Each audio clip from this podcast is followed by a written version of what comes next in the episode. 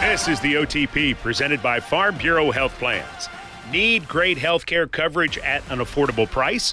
Let Farm Bureau Health Plans coach you through it. Protecting Tennesseans since 1947. Get a quote today at FBHP.com. With Rhett Bryan from Titans Radio, I am Mike Keith. We are excited as Oilers Tribute Weekend is approaching. The Titans and the Colts Sunday, shortly afternoon, Central Time at Nissan Stadium. We're on the air on Titans Radio. That's 1045 The Zone in Nashville, and all of our great Titans Radio partners, beginning with Titans Countdown at 11 a.m. Rhett Bryan, you and I are of the same age you and I stood at practices together at Tennessee State watching the Tennessee Oilers go through training camp. And the two of us marveled at the fact that the place where we grew up, you in Murfreesboro and me in Franklin, we were dumbfounded that we were seeing an actual NFL team because you and I both grew up as huge NFL fans. And now we had a team here. And so this is the 25th year of football in the state of Tennessee. That wonder has not quite worn off for us because both of us are still nostalgic. And as we honor the Oilers this weekend, and the tradition started by Bud Adams in 1960, I want to ask you to go back 40 something years. What do you remember when you recall those days as a kid seeing the Houston Oilers play? Let me start by this. I still have this item of clothing. My mother saved it, and I have it at home. In fact, I'm going to take a picture of it and tweet it out later. But from the Sears and Roebuck catalog, I have my button up windbreaker Houston Oilers jacket that I had when I was in probably second grade. You had a Houston Oilers windbreaker. I did, and it's in great shape. I'll I'll I'll tweet it later. You'll see. And so, you know, the first thing I remember when I think of that because you know, Houston, the Love You Blue era was, I was a pretty small guy. But the thing I remember initially was Earl Campbell coming onto the scene. Uh, you know, he's a rookie. He has these tr- enormous tree trunk thighs. He's running over guys. They had the tearaway jerseys. There's, he's you know shredding those because people are trying to you know get him and tackle him. But the Monday Night Football game against the Miami Dolphins, which I, I, I wasn't allowed to stay up that late to see that through, but to, to hear how he ran for 199 yards and four touchdowns the next day was impressive. Uh, if people didn't know who Earl Campbell was before then, and they must have been under a rock, they certainly did after that because Howard Cosell went crazy. You know, here's this rookie from the University of Texas, the Tyler Rose, who just ran all over the Dolphins. Think about this. We've had Earl Campbell, we've had Eddie George, We've had Chris Johnson, and now we have Derrick Henry. What other franchise in the NFL has four like that? Some of them have three. But I don't think anybody else gets to four. Nobody else gets to four like us. And this weekend, uh, Amy Adams Strunk will induct Bum Phillips into the Ring of Honor. And I think it is so special because my first memories, and I'm a little older than mm-hmm. you, but I remember seeing Bum Phillips. And I remember thinking, wow, they've got a coach who's wearing a cowboy hat when he's outside, not inside. He wouldn't wear his hat in the house, but he's wearing the big belt buckle. And these guys sure do play for him. How could you not like Bum Phillips?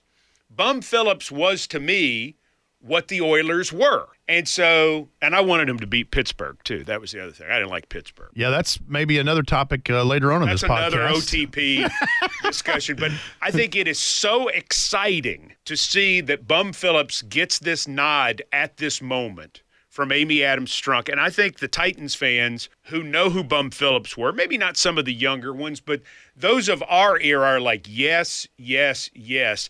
It's interesting, too. You did an interview with Earl Campbell where you talked to him about the Love You Blue era, and he didn't talk as much about Earl Campbell as he did about Bum Phillips. Let's play that clip, and you can hear Earl Campbell's respect for Bum Phillips. The city was like kind of paying attention to that they had a football team, but they go to the games, I guess, before because they had tickets. You could get tickets like anywhere. People give them to you. And all of a sudden, Bum had these guys playing football, and all of a sudden, uh, we made our football team, and Bum Phillips made everybody feel like a family. We were just a happy family. That's how Bum Phillips. See, if you couldn't be part of a family, if it was about you, I, and not us or whatever, Bum gets you off the team no matter how good you are. I seen him get rid of some good guys that was all about I. And that's how he liked it. And once, you know, Earl was a hit thing. Everybody, nobody had to tell me that. But, you know, I wouldn't have been able to do this if it wasn't for the offensive line. And, you know, that was true, but that's not what the press wanted to hear. They wanted to hear how great I was, and I turned it into what Bum wanted. This is our football team. Lose together, we win together, and we cry together, and that's really how it was. And the city took on to that. I mean, that's all you need to know about Bum Phillips, right? How many times did he say it was like a family in there? Yeah. And you're right.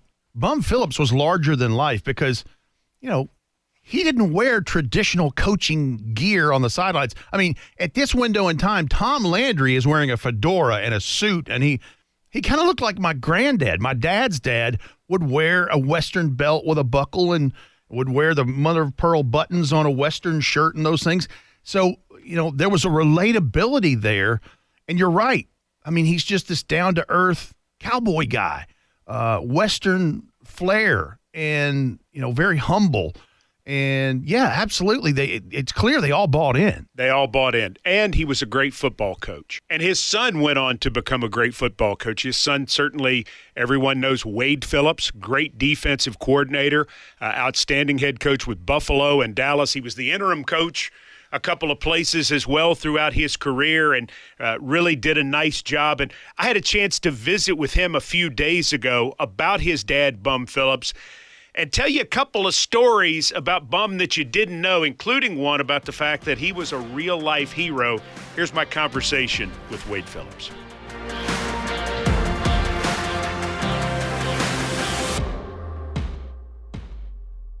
Wade, for a lot of us who grew up watching the NFL in the 1970s, we saw the national teams. We saw the Dallases and the Pittsburghs and the Oaklands and, you know, that whole bunch when we would see the Houston Oilers, our identification with them was Bum Phillips, your dad.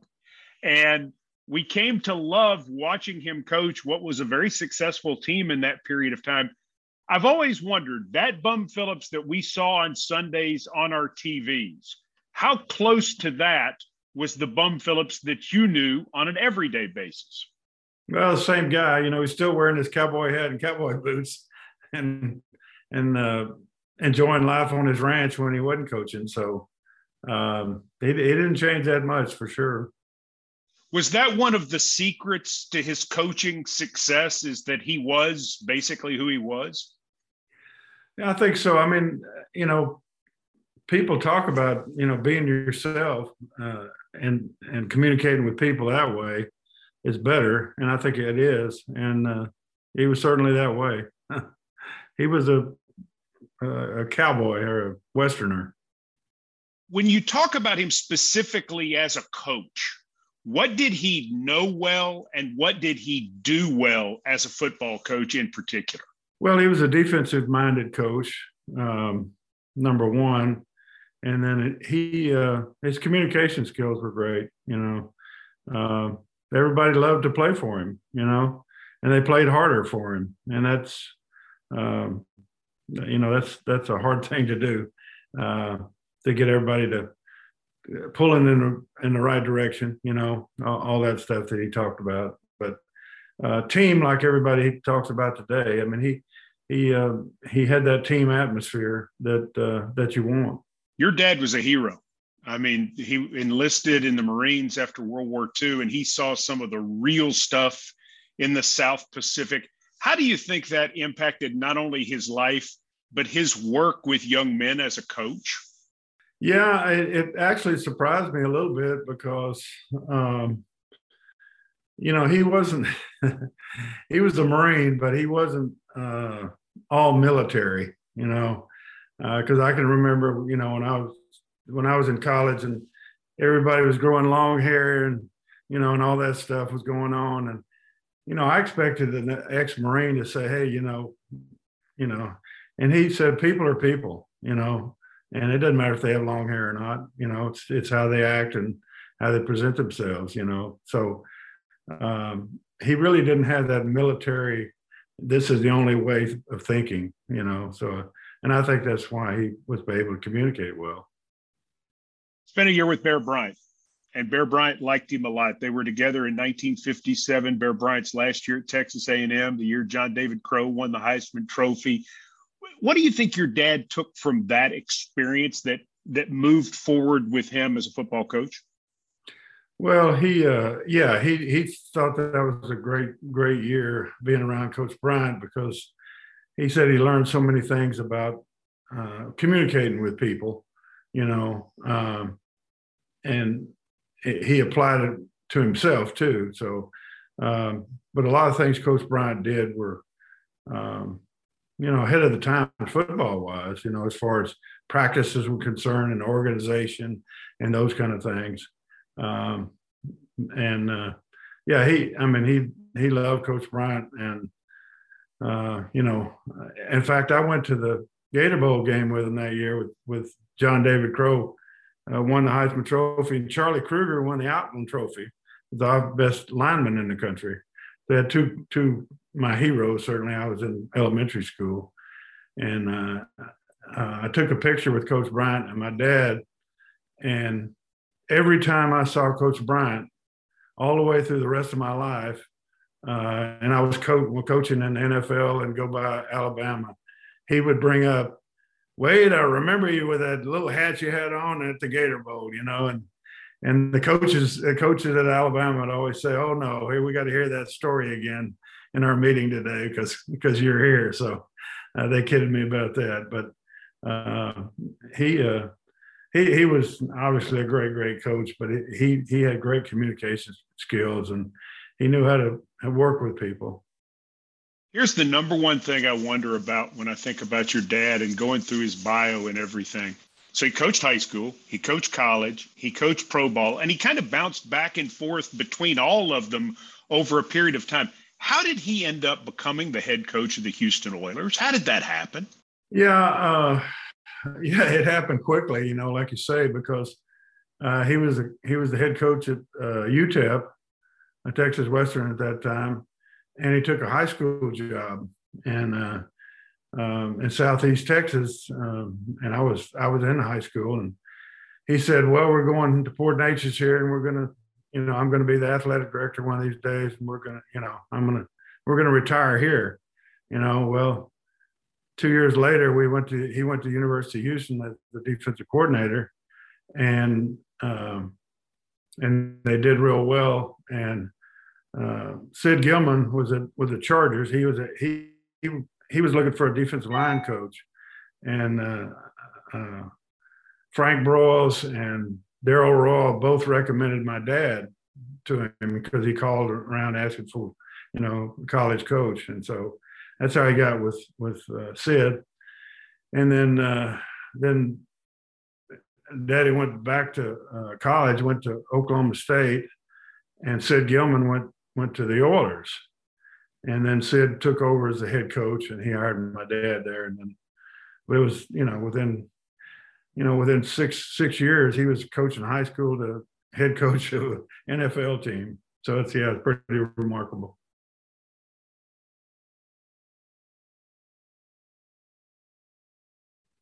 Well, I coached with him, you know, so uh, you know, all that was I mean, I was with him for five years. So uh, you know, all those memories are great. The, and going to the championship game and obviously losing to Pittsburgh a couple of years in a row, but but uh, you know the Earl Campbell and and all the great players that I got to coach on defense. I, you know, I started coaching linebackers and and Robert Brazile just went in the Hall of Fame a couple of years ago. And then uh, when I started out, I was coaching D line, and Curly Culp and Elvin Bethea in the Hall of Fame. So uh, for a while there, I thought I was a heck of a coach, you know, so I had those kind of players. But uh, I realized all of them couldn't play like those guys. But uh, but just being with that group and and uh, having my NFL career start that way with my dad that was really special. Tremendous success. It just so happened that in your same division and in your same conference was one of the great powerhouses of all times in those Pittsburgh Steelers teams. And in, in a slight way, when you look at it back from history, how different life would have been for those Houston Oilers had it just been two years later in time, quite possibly, had been away from those Steeler teams a little bit. Because your ball clubs with the Oilers, as you mentioned, they were star-studded. Wade. Yeah, yeah, we had we had some great teams, and you know Pittsburgh won four out of six Super Bowls at that time. So, uh, so it was a, and you know we we were in the same division, so uh, you know that made it double tough. But we split, we actually split every year in those years. Um, normally we beat them at home, and they beat us in Pittsburgh, and then then unfortunately we had to play the championship game. We got all the way to the championship game, but we had to play in Pittsburgh. So that was really the difference. A lot of people remember your dad from his sayings known as the bumisms. I, I have a feeling those came out all the time, and you probably heard a lot more of those than what the public did. Yeah, I always said he he had great common sense. You know, we'd be looking at at a play or looking at you know defense or offense too, you know, and he he he'd say something about it, say, well, we ought to do it this way, and everybody say, well, gosh, that's right. Why why didn't we think of that? You know, I mean, it, it, he uh, he had that common sense about him, and he had a way. I don't, you know, I always accused him of having somebody write write stuff for him, but he he just it just came out, you know. What's the part of your dad that the the public didn't know that as we look back on his career during this special time that they should know? What should they know about Bum Phillips? Well, I, first of all, he was himself. I mean, you know, he, he really, I mean, he loved football and he loved ranching. And once he was through with football, he was he was a rancher. So, um, and you know, he was uh, he was all the right things. He was kind to people. You know, um, uh, he he valued people's opinions, you know. So, uh, you know, he he was he was a special person, obviously, uh, and uh, and he cared about his players. Uh, I think people probably knew that, but but I mean, long after he got through coaching, he he was still uh, he still had players out to his ranch and and still had those same uh, bonds with those guys, even you know many many years later. This is the 62nd season of this franchise, and Amy Adams Strunk has made it clear that uh, your dad and and several of the former Oilers are a big part of our history. What does it mean to you and your family, and what do you think it would mean to your dad that Bum Phillips is rightfully being put in this franchise's Ring of Honor? When when she called. Uh and my sisters and myself, uh, a lot of them cried. Uh, I'm not going to say I was one of them, but I might have been. But uh, it was that special. It really was. It was, um, you know, we we obviously loved our dad and and honored him, but this is a great honor for him that that I think is well deserved because he won a lot of games, but he he uh, he did it the right way. Well, clearly he means so much to your family. And I think about what he means to your football legacy, too. I mean, you've had a remarkable football career. Your son is now in coaching as well. I mean, the the roots of uh, of Bum Phillips in a lot of different ways, even outside of your family, football wise, are incredibly strong, and that's an impressive legacy. Yeah, it is. We uh, we're uh, us and the Shulas are the only uh, third generation NFL coaching family. So that that they're uh, and I'm hoping Wes will be a head coach, and then then uh, you know we'll be the only ones that had head coaches in the NFL uh, for three generations. Bum Phillips to be put in the Titans Oilers Ring of Honor. Wade Phillips, thanks for taking time to share with us about your dad. Well, thanks. I appreciate you doing that.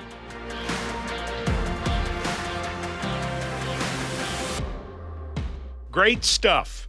Wade Phillips joining us to talk about his dad, Bum. Oilers tribute weekend. Bum Phillips to be inducted into the Ring of Honor for the Titans. By the way, how much better does the Ring of Honor look at Nissan Stadium with how they've redone it? You took the words out of my mouth because as we've done a preseason and a regular season game there, it was really nice the way they have done this. And the way I understand it, that's just absolute that's temporary until they come up with a, a more permanent solution. But moving it down for the, for those of y'all listening, the OT people listening to the podcast, and you hadn't been to a game yet this season. It's down now on the lower bowl in the back wall behind the back row of seats in the in the lower bowl on this beautiful navy uh, two tone blue paint, and it is more prominent. I can see it better.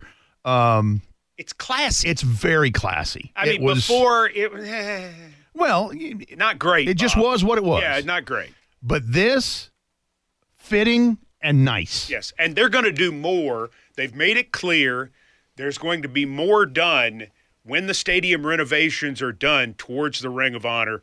But so excited that Wade Phillips and the Phillips family have a chance to be here to honor Bum Phillips this weekend. Number one question I've gotten about Oilers Tribute Weekend is Titans and the Colts on Sunday. Will the Titans be in Oilers uniforms?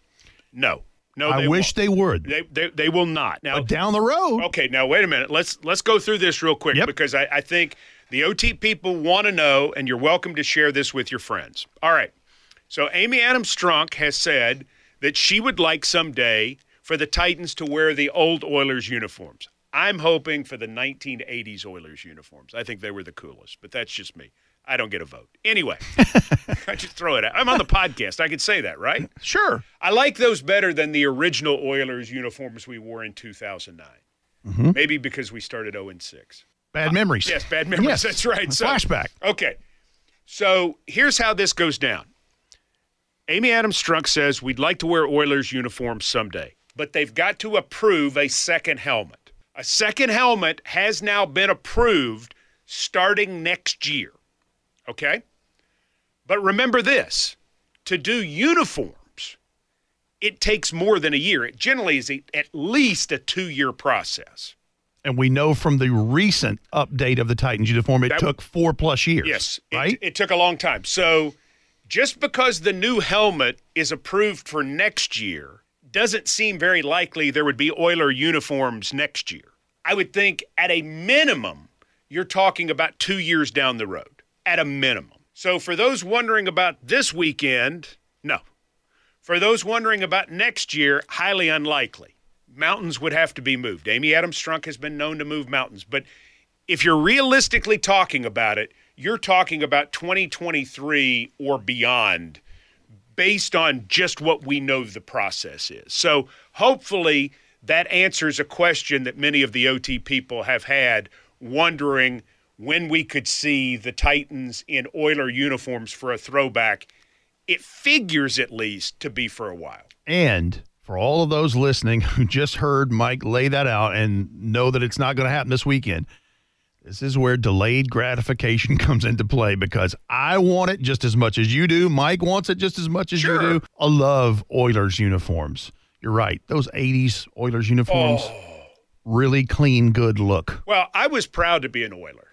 You know, I was very proud when I when I came to the ball club. I have a lot of Oiler garb that's put away that yeah. I will pull back out. I was not a Houston Oiler, I was a Tennessee Oiler. Right. Had Mr. Adams wanted to keep the name, that'd been fine with me because he was signing my check. I didn't care.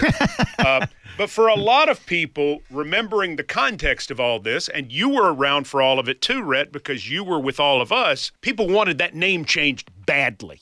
Yeah. It was a hot button, it was a big deal. It was like, look, you've moved from Houston to here. And so the bottom line is we want our own name, we want our own identity. People at that time were not interested in the past, they wanted the now. At this point, 25 years later, there's a Tennessee history, there's a whole thing, and now people are really interested in the Houston Oilers history. Amy Adams Strunk has hit this just right, timing wise. Would it have been right to do this in 2000? No. No. If, if you were around then, you know people were interested in the Titans. They were not interested in the Houston Oilers. But today, especially because of how Amy has put herself in a position where she has given Titans fans what they wanted so many times and how close they feel to her. They know if this is important to her, it's important to them. And so that combines with it. The timing, Rhett, is perfect. And I'll say this, and since we're talking uniforms and throwbacks and those things, fashion in the world is much the same way. What is cool a long time ago, a lot of times retrends Always. decades later. Sure. It's it's a fact. It's it happens. And you're right. Nobody was interested in the Tennessee Oilers.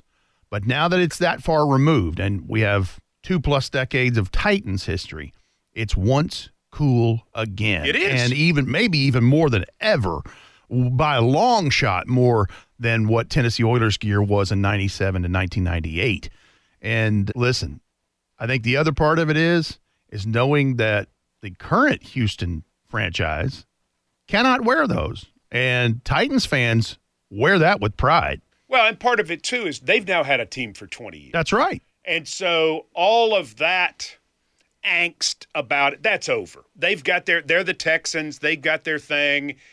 And Amy realizes that a lot of the Houston Oilers greats that are coming to town, they need a home. That this is their franchise. It is still their franchise and she wants to make sure that they feel wanted. The Dan Pastorinis, the Billy White Shoes oh, Johnsons, Warren Moon, Curly Culp is going to be here. Robert Brazile, Elvin Dr. Bethea. Yeah. I, I mean, all of this is part of our history, and they embrace Derrick Henry and AJ Brown and Ryan Tannehill.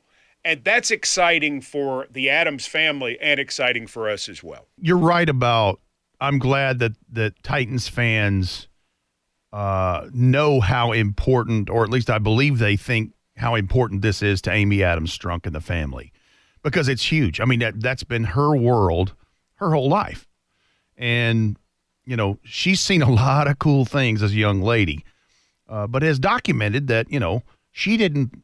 Her dad didn't didn't really know that her and her sister were that interested in it as uh, at a younger age. But the the stuff she's done for this franchise in her tenure as controlling owner is it's amazing. You know, there aren't that many ladies that that run franchise. I mean, Georgia Frontiere, we always talked about with the Rams and those things.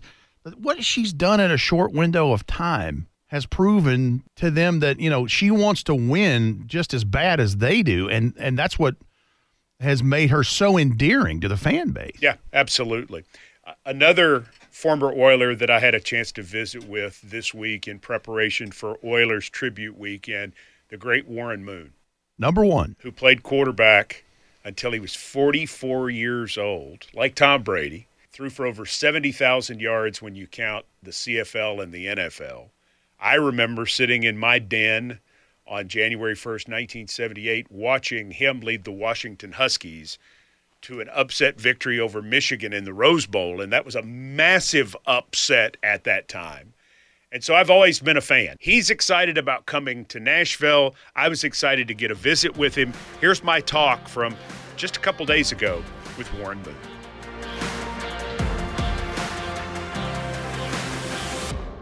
Warren, can you describe how it makes you feel that Amy Adams Strunk is so intent on shining a light of the Oilers' legacy and making sure people here in the Mid South know about this great history? Yeah, it even goes back further than that. She, you know, Amy reached out to the older um, alumni a couple of years ago and, started having a reunion back a couple of years ago in Houston, just kind of bringing back, you know, all the guys that, that uh, could, would come back together in the Houston area. And now she's expanded that, and now she's going to bring all the guys in from wherever they are in the country to uh, to have this reunion here in Tennessee to kind of be be part of that family again. It, it's it's, it's a, just a great thing because you know I have the benefit of having some identities with other football teams, even though most of my identity was with with the Houston Oilers, no question about it. But there were a lot of guys who only played for the Houston Oilers and don't have any other identity. So for all these years, they've had no alumni weekend or they've had no team that they can identify with and go back to. So for Amy to reach out to these guys and do that and bring them back into the fold, I think it's just really a, a, commendable thing for her to do, uh, something that she doesn't have to do, but she understands the history. She understands uh, how important it is to keep all this together because, um, you know, all of our history is in Tennessee now, and, and uh, we are part of the Tennessee Titans, whether we want to be or not. And I'm glad she's bringing it all together under one roof.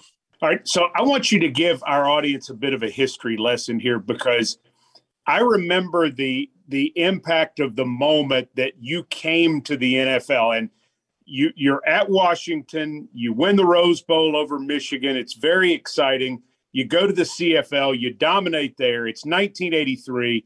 Suddenly, you're able to come into the NFL and there's like a bidding war. How did you end up with the Oilers? How did that happen? Well, the Oilers actually had reached out to um, to me the year before my contract was over, and they wanted me to try and get out of my contract a year before it was over. That's how bad they wanted me back then.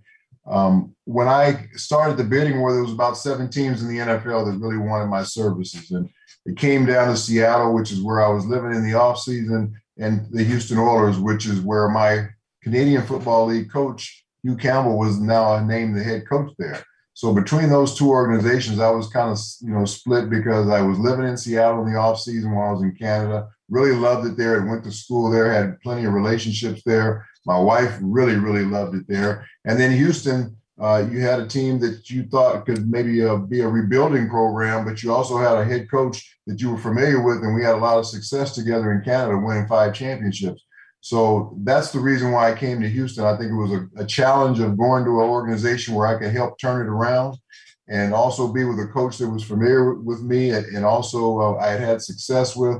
And then they then they offered me a great financial package as well. So the combination of those things is the reason why I went to Houston. What do you remember about Bud Adams' involvement in all of that and your impressions of the Titans founder and owner?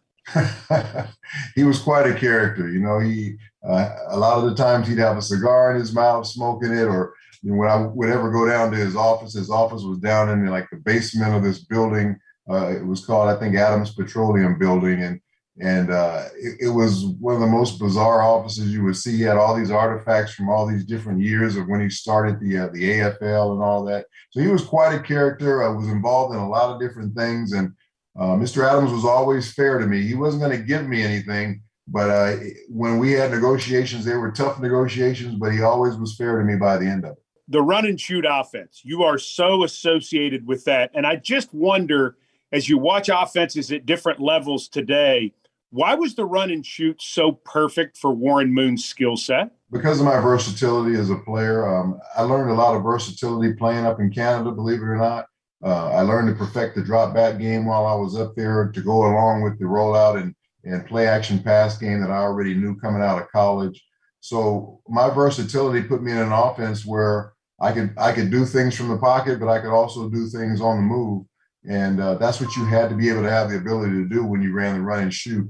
And you also had to have a, a really strong arm where you could make a lot of different types of throws because there were a lot of different types of throws involved in that offense especially throwing down the seams of the field and throwing in the intermediate uh, part of the football field, you had to have a pretty strong arm in order to do those things. Warren, you had a lot of success late 80s into the 90s, good teams, undoubtedly, a lot of talented players, uh, also a lot of characters and storylines with those Houston Oilers teams. Was it as wild and interesting off the field as it seemed to be on the field? it was it was a different locker room. There's no question about it. Uh, we had a lot of uh, personalities on that team, and me as a leader, that was one of the things that was one of the challenges for me to try and keep all these guys together. Because when you have all these personalities, you still want to somehow mold that all into a team, and you want guys to be themselves. You want guys to have fun, but you also want guys to be able to be serious and uh, be focused at the right time. So that was the that was the uh, the balance that I had to try and and and uh, and maintain with that football team, making sure the guys stayed loose because we had certain guys in our locker room that would keep the team loose, but we also had guys that were strictly business too that said, okay, it's time to get back to work and, and let's get this stuff done. Warren, you played till you were 44. You threw for over 70,000 yards. You made nine Pro Bowls. You changed professional football for black quarterbacks. You're in the Pro Football Hall of Fame. What are you most proud of from your career? The fact that I was able to help change a mentality around the NFL uh, with owners and general managers and coaches that African Americans could play the game at a very high level at the quarterback position. And that's not something that I think was thought throughout the league when I first got there. You know, when I got to uh, the Oilers in 1984, I was the only African American starter in the league. And I was the only African American, other than our third string quarterback, Brian Ransom, who came from Tennessee State. Uh, and then, you know, Doug Williams was in the USFL. I think Vince Evans was in the USFL. Randall hadn't come into the league yet. So it was just me by myself. So I knew there was a lot of responsibility on my shoulders that if I played well, and then when Doug came back, he and, and Randall came into the league, the three of us at the same time, we played the, the game at a very high level. And I think that's what changed the minds of, of a lot of these owners about these guys can play the position and play it well and, and be the leaders of a franchise and, and all those different things that come along with being a, a franchise quarterback. So that's the thing I'm most proud of uh, of my time in the league because when I came out of college, that wasn't the thinking. That's one of the reasons I had to go to Canada because t- people didn't believe in me as a quarterback. They wanted to change my position, and I wasn't going to have that. But once I did get the opportunity to come back to the NFL, I knew I had more of a responsibility than just winning for my organization. I was playing for that next group of young guys who wanted an opportunity to play the position. And now, when you turn on the TV on Sunday, you look at the diversity among NFL quarterbacks. Yeah. You have all different looks, all different styles, all different sizes. uh, it's like if you can get the job done, they don't care. They just want you to get the job done. And that's all it should have always been all along. But uh, I'm glad we're to that point now. And like you said, we had uh, 11 African American quarterbacks, I think, started on, on week one this year um, all different sizes, all different shapes, all different styles. It really doesn't matter as long as you're playing top level football, uh, handling yourself in the proper way, um, representing your football team in the proper way, both with the organization and in the community, and then playing winning football on the field.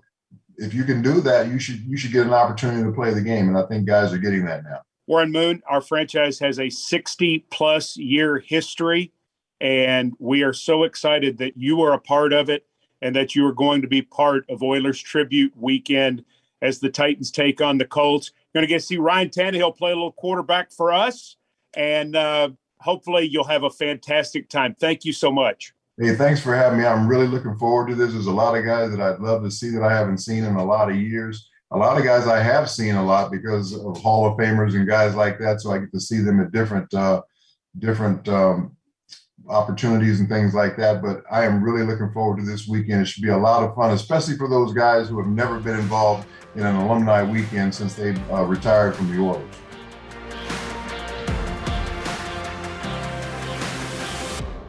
Warren Moon with a lot of good things to say about the Adams family and this franchise. It will be exciting to see him here this weekend for Oilers Tribute Weekend. And just to think about his path, I mean, he was a five time Grey Cup champion in the CFL and and worked his way in that way. And then the first African American quarterback elected to the Pro Football Hall of Fame.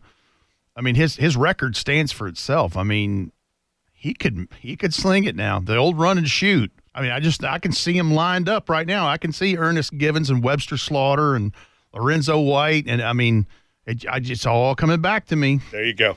Well, we got a big one this weekend with the Colts. Derrick Henry Offensive Player of the Week in the NFL after his performance in Seattle. 24th career 100 yard rushing game. He joins Jim Brown, LaDainian Tomlinson, and Barry Sanders as the only four gentlemen in the history of the game to have 10 plus games of 150 yards rushing and two touchdowns in those 10 plus games. It's elite company. His statistics are starting to get very interesting from a career standpoint. He's now at 6,100 yards rushing in his career.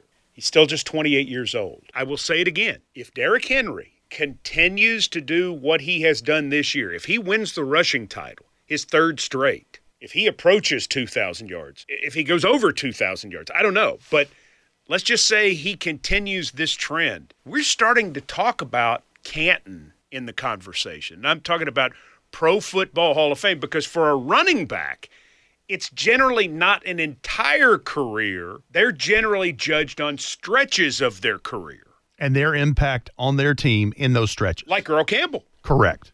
Rookie of the year, three rushing titles. I mean, in essence, he was a Hall of Famer after his third year. And didn't play that long. Didn't play long. And didn't have to because the resume so much in those first five, six years were unbelievable. So you're not going to tell me that if Derrick Henry r- wins the rushing title this year, his three-year stretch isn't as impressive, if not more so, than Terrell Davis? Let me ask you this. Just for a quick question here on the OTP. If he becomes the first player in NFL history to rush for 2,000 yards back to back years, is that the tipping point that helps get him into Canton? I don't know, but I'm just saying it doesn't hurt his case. It doesn't hurt his case. but I mean, you look at stretches with running backs. That's the whole key is sometimes it is Emmitt Smith who has the massive career. Sometimes it is Walter Payton who has the massive career. And and I think there's a real chance that he's going to go over 10,000 yards and that he's going to be in this kind of discussion too because he takes such good care of himself. I'm just saying that this stretch of time is so impressive especially when you consider mid year 2018 and add another half year on to this, and you look at what he's done in the playoffs after the 2019 season. It's as good a stretch as any back in the history of the game. It's pretty doggone good. Yep. Speaking of somebody looking for a pretty good stretch, I have a feeling A.J. Brown bounces back this week. There's no way there's another game in him like that happened in Seattle with the three drops. I think if we know or think we know AJ Brown at all, he is going to work his rear end off in practice. And I don't think we will see anything like that again this weekend. And you know what? That's a great thing because Julio Jones did Julio Jones things.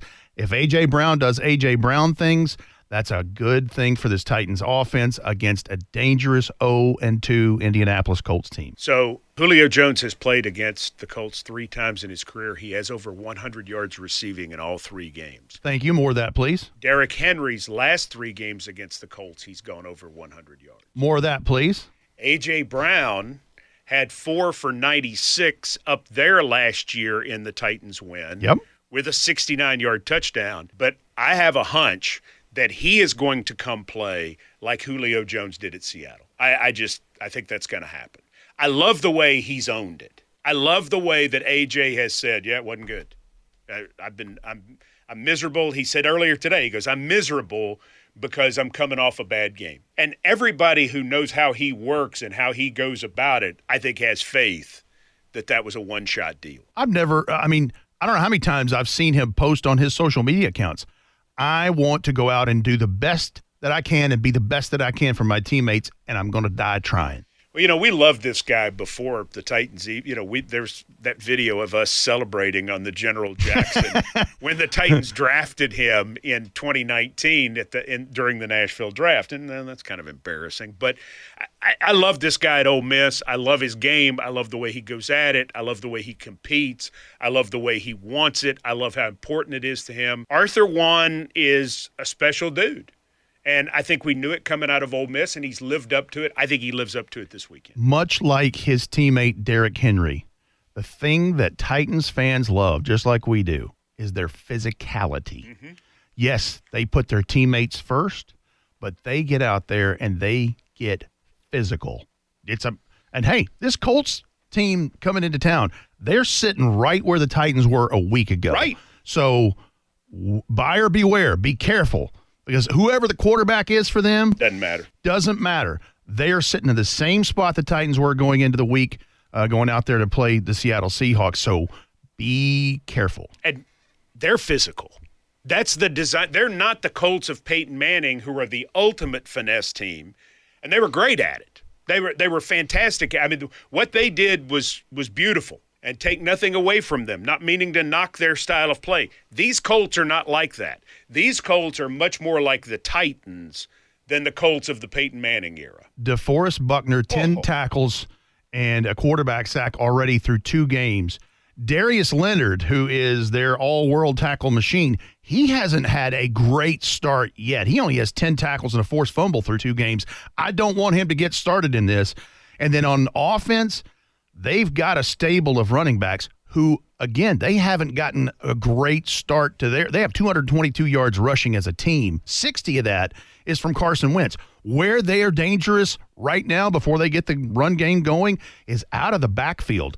The Nyheim Hines and Jonathan Taylor, I think, have 14 catches for over 120 yards out of the backfield between the two of them. And Nyheim Hines is deadly dangerous out of that spot.